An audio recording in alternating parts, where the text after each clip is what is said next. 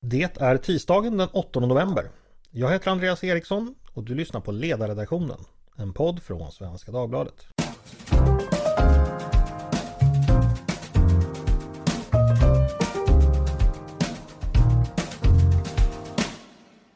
Varmt välkomna hörni! Eh, idag ska vi prata klimatpolitik, för den har ju diskuterats en hel del den senaste tiden. Inte minst efter att regeringen eh, har lagt om kursen när det gäller några aktuella frågor.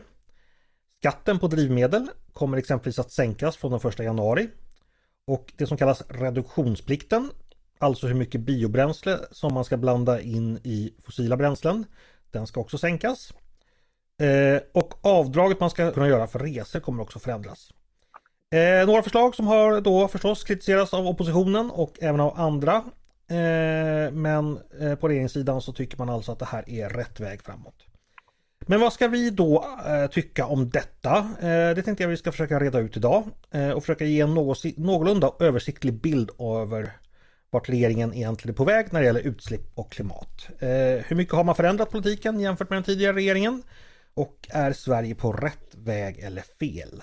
Eh, med mig för att bringa, bringa lite reda i detta har jag tre gäster. Nämligen Ellen Gustafsson från den marknadsliberala tankesmedjan Timbro. Och så har jag Kalle Sundin från, den fackliga, från det fackliga idéinstitutet Katalys. Och sen min kollega på sidan Mattias Svensson. Varmt välkomna alla tre hörni. Tack så Tackar. mycket. Tackar.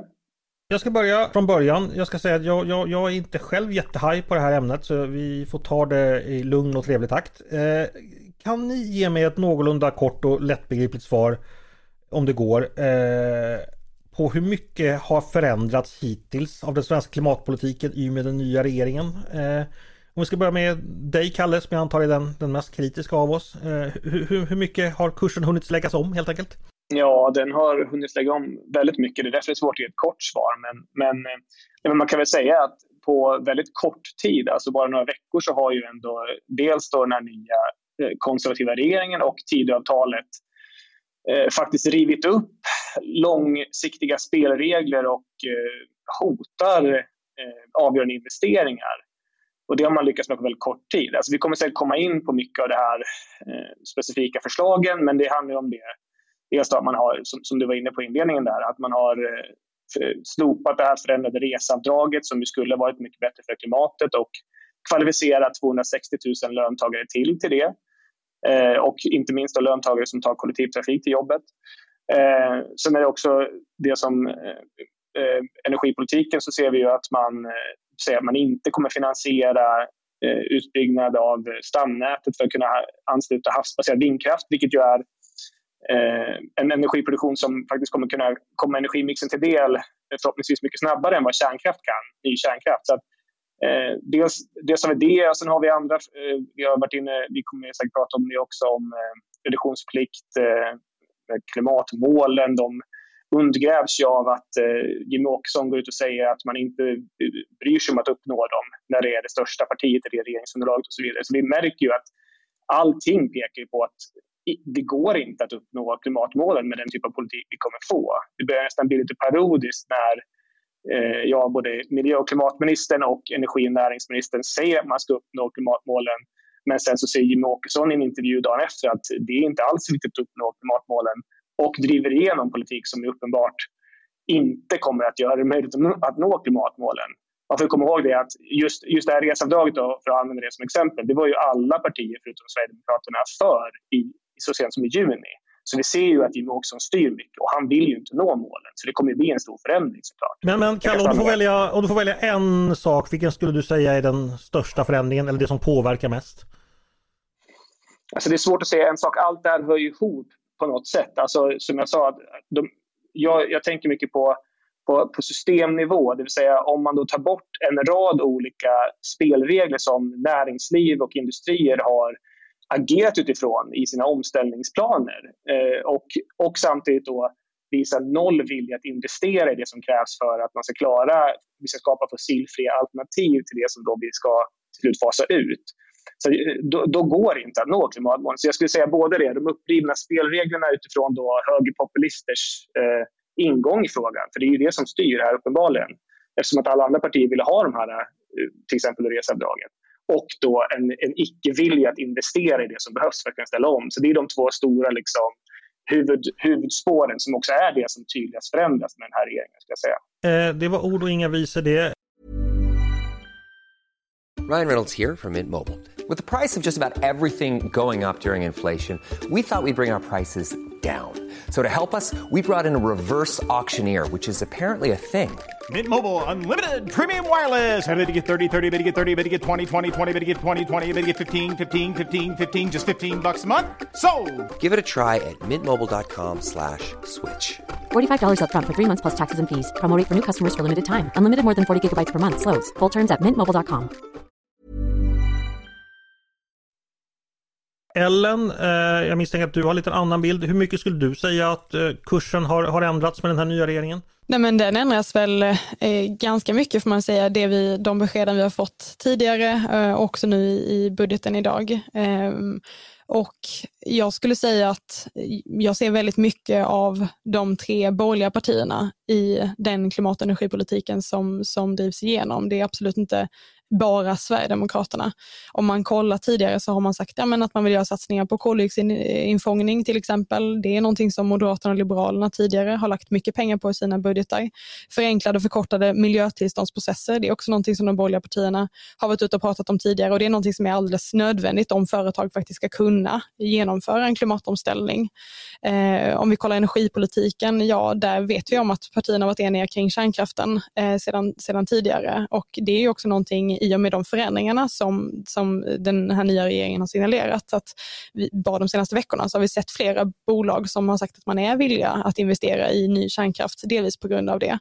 Eh, och om vi ska kunna ställa om så pratar man om att vi behöver alltså dubbelt så mycket el de kommande decennierna. Så att jag tycker att det är väldigt bra att vi nu ser en ökad vilja att investera i, i ny elproduktion.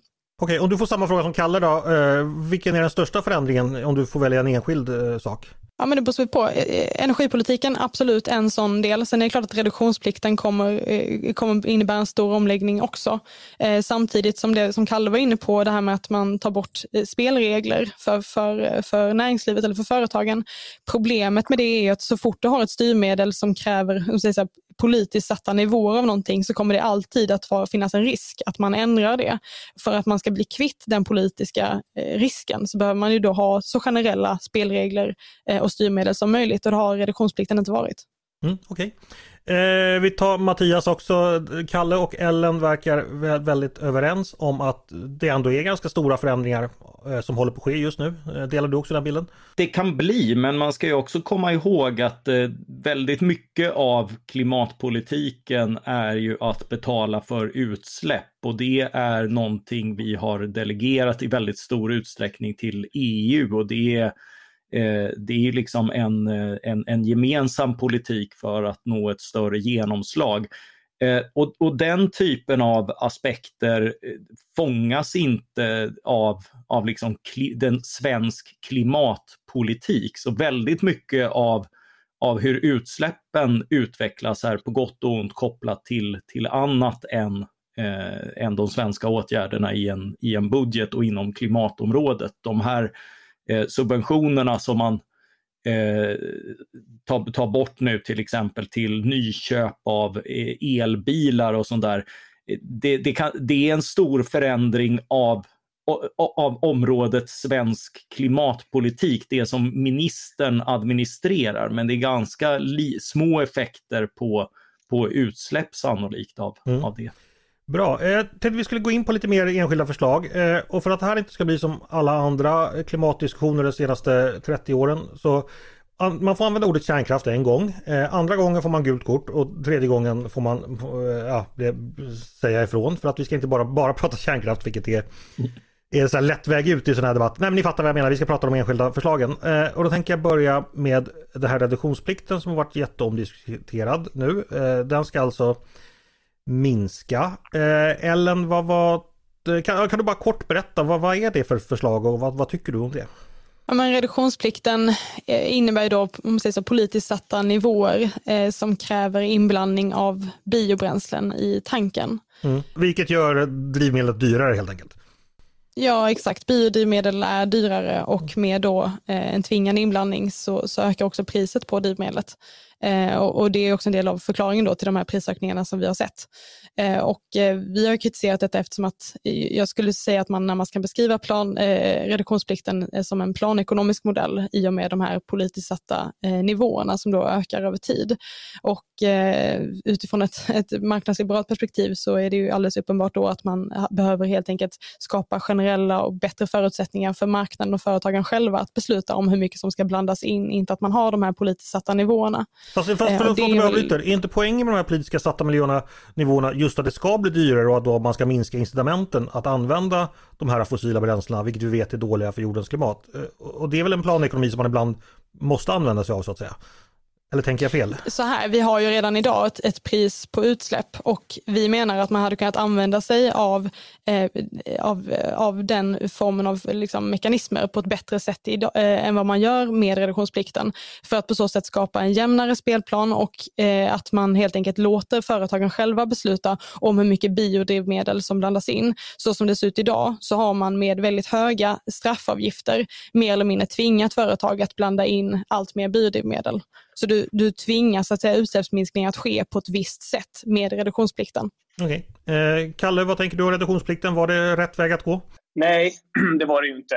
Sen, alltså, reduktionsplikten är ju i, i mångt och mycket en sorts mellanlösning. Den är inte tänkt att den ska vara det som slutligen tar transportsektorn till fossilfrihet. Eh, men så länge den mellanlösningen är så pass viktig som den är så behövs den ju fortfarande. Alltså det är ju så att den här förändringen kommer ju Eh, enligt Naturvårdsverket öka Sveriges totala utsläpp med 10 procent. Och eftersom att det inte finns någon som helst antydan att det finns en annan politik, varken i den här budgeten som kommer idag eller i Tidöavtalet eller i något annat som regeringen har sagt, som ska kunna kompensera för det, så är det såklart jätteallvarligt. Det kommer ju utan tvekan göra att vi inte når klimatmålen för transportsektorn. Och det kan jag väl ändå ställa en fråga då till mina, mina, med, mina, mina medpanelister som ändå är till höger här om, om de faktiskt tycker att alltså med någon sorts intellektuell hederlighet kvar, tror ni verkligen att det går att kompensera för det här på något annat sätt på kort sikt? Alltså det är 2030 som är målet för det här. Det skulle ja. jag vilja Mattias höra. kan börja svara. Eh, ja, det skrev ju eh, min eh, ärade kollega Peter Wennblad om i dagens tidning att det kommer förstås inte att gå att nå det målet och det, det var rätt hopplöst redan innan. Och, och, och, det, visar på just alltså effekterna av det här att man har velat gå snabbt fram Eh, det, det, är ju eh, just att drivmedel blir väldigt mycket dyrare, mycket dyrare än vad någon egentligen tänkt. Eh, för man hade hoppats att, att liksom forcera fram en snabbare utveckling vad gäller prispress på biodrivmedel så att det inte skulle bli samma påslag. Och det är möjligt att man får det på sikt, att det går att fasa in till till liksom mer rimliga konsekvenser. Men, men, men som det är nu så får man ett idiotstopp på på liksom, eh, väldigt mycket av eh, fordon och annat. Och, och, det är den typen av, av lösningar som blir en, en praktisk återvändsgränd. Eh, så, så nej, eh, målet, målet kommer förstås inte att, att nås, eh, men man kommer att bygga vidare på sånt som kommer att fungera i den, en takt som fungerar genom att bygga ut till exempel laddinfrastruktur. Okej, okay, men Mattias, bara så jag förstår det. Eh, klimatmålen var aldrig förenliga med någon form av, om jag tolkar det rätt, realistisk utveckling. Där, där vi... vi får ju skilja, alltså det finns ingenting som talar för att världen som helhet är på väg att bromsa eh, bromsa uppvärmningen till max 1,5 grader. Det, det kommer entydigt att vara sämre för väldigt många parametrar eh, jämfört med den uppvärmning vi är på väg mot. Men, men de åtgärder som, som vi vidtar i, i Sverige och övriga världen. Eh, i, I Sverige minskar utsläppen något men, men eh, i alldeles för långsam ja, takt. Men min fråga, min eh. fråga gällde ju de svenska målen. De var aldrig realistiska från början för de innebar att vi helt enkelt skulle försämra alltså, så alltså mycket det här annat. transportmålet var väldigt, till 2030 var väldigt väl tilltaget okay. Eh, och, och, hade klara drag av önsketänkande. Men alltså om det är så, om det är så att, att de här målen redan var för högt satta så är det väl ytterligare ett argument för att ändå bevara reduktionsplikten så som det var eftersom att ändå under den här perioden då vi uppenbarligen då inte har tillräckliga eh, investeringar och medel på plats för att klara målet så som de redan ser ut, så är det här en jätte, ett jätteslag då. Det bara förstärker argumentationen att det behövs, att det behöver vara kvar. Ja, fast Kalle menar inte då, eller jag vet inte vad, vad, vad, Ellen och Mattias menar, men det är väl tanken, jag vet vad Peter skrev idag, att klimatmålen var helt enkelt inte förenliga med en samhällsutveckling som i övrigt var önskvärd, för det skulle innebära så stora problem på, an, på annat sätt, alltså att man, det var den värderingen som låg bakom. Eller tänker jag rätt Mattias och Ellen? Ja. ja. Eh, det är väl så det är tänkt, Kalle, inte sant? Ja, men då är det ju bara, det är bara en rakt av då att klimatmålen, oavsett om de är för höga eller för låga, ska vi inte agera utifrån. Alltså det är ju ett styrmedel som nej, vi behöver. Nej, om det hade varit... Jag antar om, pris, om alltså, priset i övrigt blir för högt så ska vi inte göra det. Av samma anledning ja. så att vi, vi ska inte begå nu överdriver vi ska inte begå ja. kollektivt självmord imorgon för att rädda klimatet. Nej, det är alla överens om. Alltså därefter. Men det som är, ja, men då är jag med. Men då är grejen att så här, om det var så att man, om man tog bort reduktionsplikten och tänkte att det här, just det här styrmedlet är för dyrt Eh, för folk då i sin vardag. Då, då har man ju tänkt sig att ja, men då behövs ju stora investeringar, som här investeringar i laddinfrastruktur som regeringen sätter, det hade ju den förra regeringen redan på plan, så det var ju ingenting nytt. Då skulle man behöva kompensera för det med väldigt stora övergångar till e-, elektrifiering. Och det vi har sett är ju bara att man försämrar möjligheterna för elbilar, och, eh, eller man tar ju bort den bonusen. Man eh, tar till och med liksom bort eh, utbyggnad av stamnät för att få liksom in energiproduktion. Alltså allting går ju mot att vi inte gör tillräckligt. Så det hade varit en grej om det var att man kompenserade för det med någonting annat, men nu gör man ju ingenting. Det är det som är Jag ska fråga Ellen, vad skulle, man, vad skulle regeringen annars kunna göra om reduktionsplikten då var, var, inte var rätt väg framåt? Vad är rätt väg framåt om vi ändå ska minska våra utsläpp från specifikt transportsektorn? Vad ska göras? Eh, precis, men då lägger du, du så att säga in det förbehållet där. Jag tycker inte att man ska tvinga fram utsläppsminskningar i en viss sektor. Det går emot allting vad effektivitet heter. Eh, det här eh, transportmålet, då, sektorspecifika målet för transportsektorn till 2030 har tidigare fått kritik just eftersom att du då du tvingar utsläppsminskningar ske i en viss sektor och det är inte effektivt. Så sent som nu, bara för någon månad sedan, så kom till exempel myndigheten Tillväxtanalys i en, en rapport och rekommenderar att man man överger transportmålet, bland annat av det skälet. Eh, så att jag, jag har inga som helst tvivel på att vi kommer nå det klimatmålet som, som jag tycker räknas, alltså att vi ska bli klimatneutrala till ja, men ungefär runt mitten av seklet, precis som EU också har lagstiftat om de klimatförändringar, eller de, de, klimat, den, de förändringarna av klimatpolitiken som just nu sker inom EU, eh, de, de, de, skulle leda till att EU faktiskt ligger i linje med Parisavtalet och bara strax över 1,5 graders målet. Och det är ju en förändring som är fantastisk och som vi inte talar tillräckligt om. Eh, så att, och sen vad gäller transportsektorn, ja men i EU nu till exempel, där har man sagt att man ska eh, ett förbud mot att sälja eh, förbränningsbilar då från eh, 2035. Um, och vi ser ju en, en, liksom en, en, snabb efterfrågan på, på elbilar. Det är även så att fordonsbolag redan nu, innan man har kommit med de här politiska besluten, har satt årtal om man ska fasa ut förbränningsmotorn. Så att jag tror, vi, vi, ser ju redan den här omställningen av näringslivet och av marknaden eh, och, och, av industrier och andra sektorer. Så att vi kommer klara av att bli klimatneutrala. Det har jag inga som helst tvivel om. Mattias, är det rätt eh, som Ellen säger att man, in, man inte ska peka ut exakt hur olika sektorer ska minska, minska sina utsläpp utan att man ska fokusera på, på ekonomin eller samhället som helhet? Ja, i stort sett. Alltså, det, det, det, blir ju dumt att, att välja dyra utsläppsminskningar framför billiga, vilket ofta är vad man gör när man, när man sätter specifika sektorer som mål. Eh, samtidigt kan det innebära att man, eh, att man missar, det, det, kan finnas värden av att minska just i transportsektorn som handlar om andra saker, till exempel väldigt mycket bilar är stadstrafik som, eh, som släpper ut i närheten av människor. Så utsläppen orsakar annan skada, men där har du ju biltullar och annat som, som är liksom mer verkningsfulla metoder mot Ja, då, då är jag med. Då är jag med. Eh, vad, vad, säger du Kalle, det här med att Ellen menar att man inte ska hålla på och peka ut just den sektorn ska minska så mycket utan man istället ska se den större bilden? Alltså vi har två sektorer i Sverige som är de stora utsläppssektorerna. Det ena är eh, Eh, Eh, från transporter och det det andra är industrin. Alltså, det är de två vi har. Vi har det väldigt förspänt i Sverige att vi har, eh, vi har en eh, i det närmsta fossilfri energisektor. Så att vi har inte de stora utmaningar på andra områden som andra länder har. Utan vi är, det är ju transportsektorn vi måste gå först med. Alltså vi gör redan mycket på industrin. Eh, där, där finns det, får vi behålla grön billig el både genom då, eh, att vi bygger ut den havsbaserade vindkraften och bygger och bevarar kärnkraft så har vi ganska bra förutsättningar att klara industriomställningen förutsatt att de här tekniksprången går att göra så som vi hoppas såklart. Och det som är kvar då är transportsektorn, så jag förstår inte varför vi skulle vänta med den.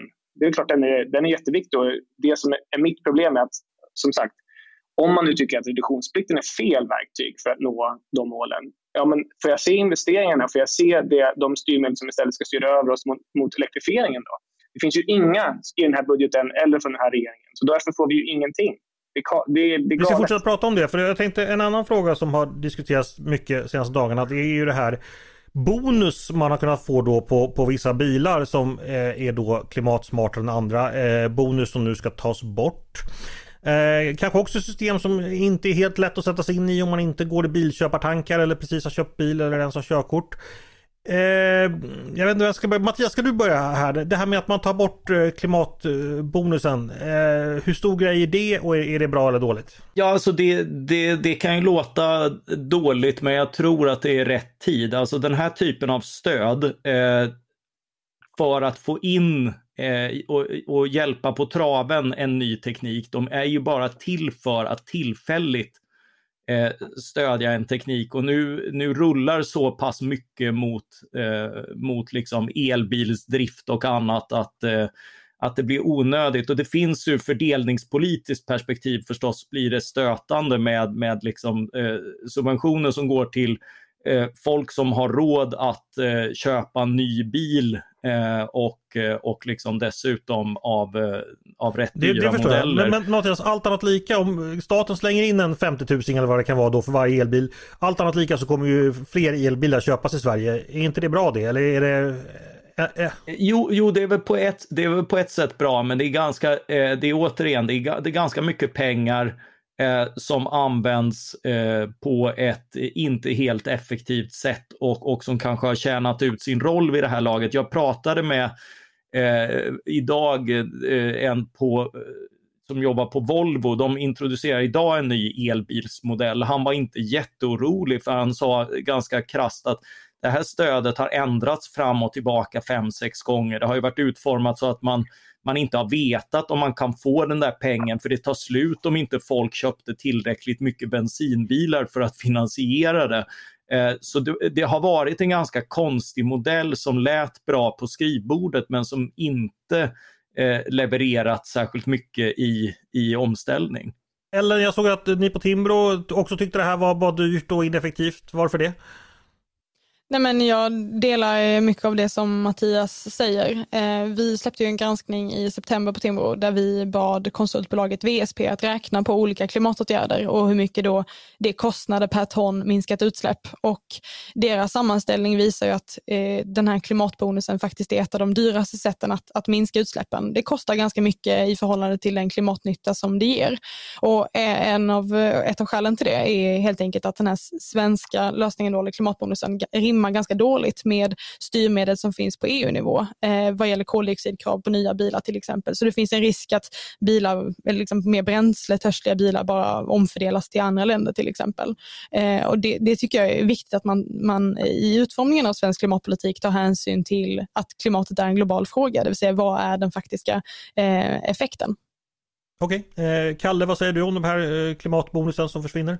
Ja, jag tycker väl det är någon sorts, på något sätt pricken över i på en, hela den här veckans nyheter om, eh, om eh, ja, försämringar inom transportsektorn. Alltså först det vi har pratat om redan om reseavdraget som inte blev av, som skulle ha hjälpt löntagare som tar kollektivtrafik, om eh, investeringar i höghastighetsbana till exempel, nya stambanor för det som inte blir av, investeringar, eller man tar pengar från tågunderhåll för att då eh, lägga in på vägunderhåll istället, eh, eller bygga vägar då, är väl allt, då, då, då, talar väl allt för att man vill då att folk ska ta elbil istället. Eh, och om man då tar bort den premie som hjälper folk att köpa elbilar, då får man ju komma ihåg att även om det är ett skevt fördelningspolitiskt, eh, fördelningspolitiskt eh, verktyg, då, att alla får den här bonusen, så är det ju fortfarande någonting som gör att de som kanske inte har råd med en elbil idag skulle kunna ta det steget. Så att, jag, ser det, jag skrev det på Twitter att det som man får ge regeringen att den är, den är i alla fall konsekvent. Att alla som försöker resa fossilfritt får sig ett ordentligt pungslag av, det här,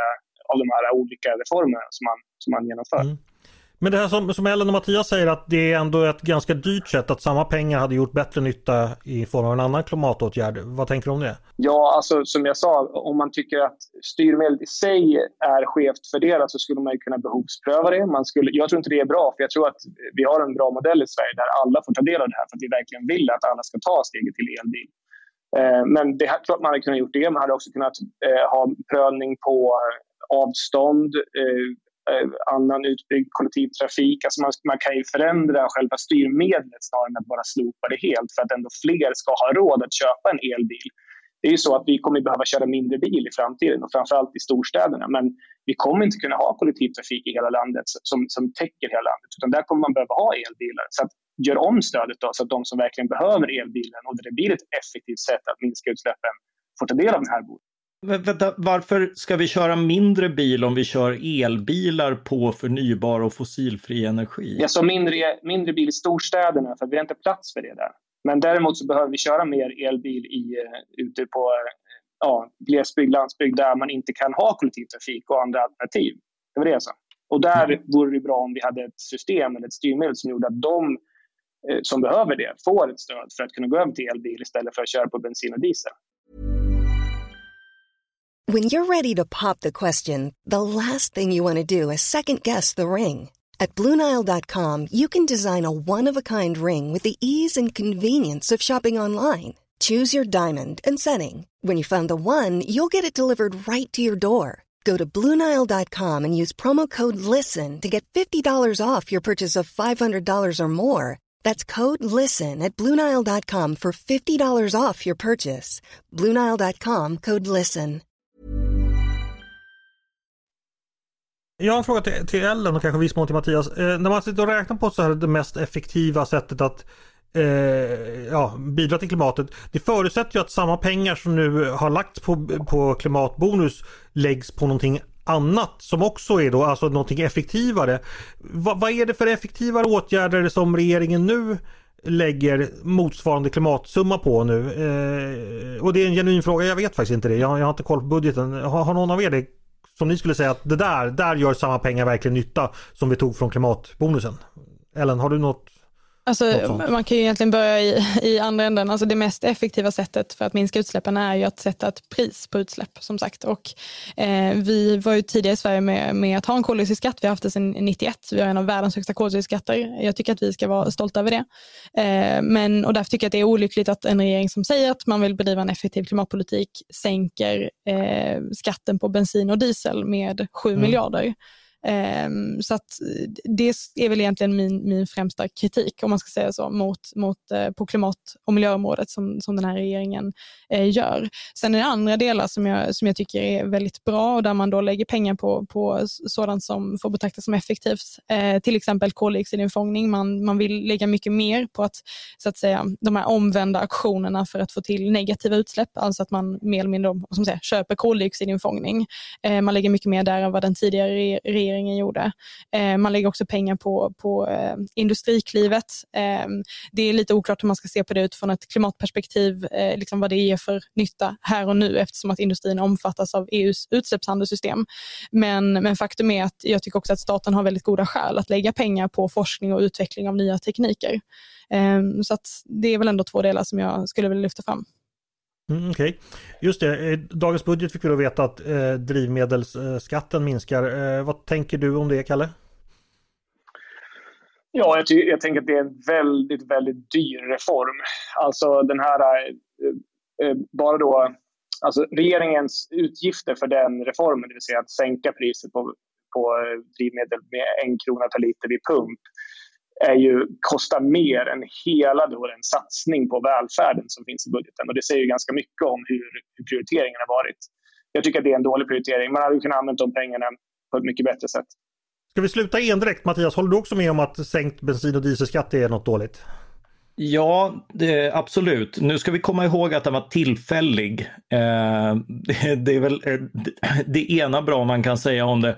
Och det andra bra man kan säga om det är att det inte är i närheten av vad som lovades. Alltså, vi ska komma ihåg att man, man lovade ungefär en hel försvarsbudget på att, att lägga en hel årsförsvarsbudget. Inte bara eh, ökningen utan hela Uh, ungefär för att komma ner i de här kronorna man, man pratar om i, i valrörelsen. Och skrev till och med ihop sig med Vänsterpartiet om, om liksom någon föreställning om att staten skulle liksom kontrollera eh, bensin och dieselpriser och, och, bestämma vilka de skulle bli. Då landar vi i den typen av kostnader och det visar ju hur absurd föreställningen är om att staten ska gå in och kompensera för allt som händer. Mattias, pratar du vid pump nu? Ja. Alla pratar vid pump. Ja, jag eh. pratar vid, jag pratar vid pump. Eh, pumpen, penningpumpen. Nu, nu kommer jag låta som en agitator. Jag, jag känns som att jag är den där arga här. Men, men jag tycker ni låter så, mina två medpanelister här på högersidan, ni låter så otroligt nöjda. Alltså, kan ni inte i alla fall liksom erkänna att det här är dåligt? Alltså den här budgeten och den här politiken är dåligt för klimatet. Och kan ni säga någonting som tyder på att vi faktiskt kommer få en snabbare omställning, på tal om då klimatpolitiska förändringar, som inte en annan, alltså rödgrön regering, ändå hade gjort. För de exempel ni har tagit upp om infångning och eh, laddinfrastruktur, alltså det är ju sånt som en, annan, en vänsterregering ändå hade gjort. Så ni får ju liksom Nej, alltså man la inte tillräckligt nej, mycket pengar på koldioxidinfångning. Effektiv, effektiv verkar vara någon sorts kodord för att vi ska inte göra någonting. Alltså vad ska ni ha istället för det som nu inte blir av? Kan ni okay, bara svara Frågan är noterad. Eh, Ellen, du får börja svara. Ja, men jag kan ju bara börja säga att det stämmer inte som du säger, Kalle. Den tidigare regeringen la inte tillräckligt mycket pengar på koldioxidinfångning. Det var ju eh, deras egna utredningar ute och sa att det räcker inte för de målsättningar man hade för infångning. Så att ja, det är en jättestor förändring med den här regeringen. Sen eh, som, som jag sa tidigare, det handlar inte om att allting som, som de driver igenom är, eh, är bra för klimatet. Jag var först att säga att, att sänkt skatt på bensin och diesel är eh, uselt för klimatet, såklart. Eh, men sen så ja, om man tänker på, på elproduktionen också. Eh, ja, du säger vad hade inte den tidigare regeringen gjort? Nu kommer jag utnyttja det gula kortet och säga kärnkraften. Ja, ja vi har inte mm. sett några företag som har velat investera i det tidigare. Det gick typ två veckor sedan den här regeringen tillträdde och nu har vi flera bolag som vill göra det. Det blir ingen omställning utan mer el. Så att ja, det är stora skillnader. Och Mattias, du fick svara, du fick ju också frågan här. Eh, ja, då behöver inte jag utnyttja mitt kort, men det är klart att eh, en, energin, är, energin är den stora. Där har vi också eh, eh, vattenkraften, att, att man inte miljö... Och, och generellt sett, eh, just man, man räddar gammal vattenkraft som inte behöver miljöprövas igen och det är en del av den generella omarbetningen av miljökrav som tyvärr står i vägen för klimatvänlig produktion och omställning på väldigt många sätt. Eh, sen hoppas jag ju se mycket mer av, av liksom generell företagsvänlighet som, som också eh, på olika sätt eh, påskyndar att man ställer om, att man tar fram nya saker, sånt som inte går att bestämma och slå fast i, i, i en politisk plan vad som exakt ska komma. Okej, eh, mitt förslag är att eh, den här diskussionen kommer fortsätta. Ni kanske alla tre kan ställa er vid en ölpump och kolla priset där och dricka öl tillsammans och fortsätta diskussionen. Och sen är ni välkomna tillbaka till podden någon annan gång för att det här finns uppenbarligen mycket, mycket mer att diskutera. Eh, vi hinner tyvärr inte mer idag för att folk har andra åtaganden och vi har alla ett riktigt jobb höll jag på att säga. Men det här är mitt riktiga jobb. Men stort tack eh, så länge säger jag till Ellen Gustafsson, Kalle Sudin och Mattias Svensson. Tack så mycket. Tack så mycket. Tackar. Jättetrevligt att ha er här och mycket intressant. Jag vet att jag lärde mig mycket i alla fall. Hoppas ni som har lyssnat också gjorde det. Eh, och det ni har lyssnat på det är förstås Ledarredaktionen. En podd från Svenska Dagbladet. Ni är varmt välkomna att höra av er till redaktionen med tankar och synpunkter på det vi precis har diskuterat. Eller om ni har åsikter om priset vid pump. Eh, eller idéer och förslag på saker vi ska ta upp i framtiden. Det är bara att mejla till ledarsidan snabel svd.se. Dagens producent, han heter Jesper Sandström. Jag heter Andreas Eriksson och jag hoppas verkligen att vi hörs igen snart.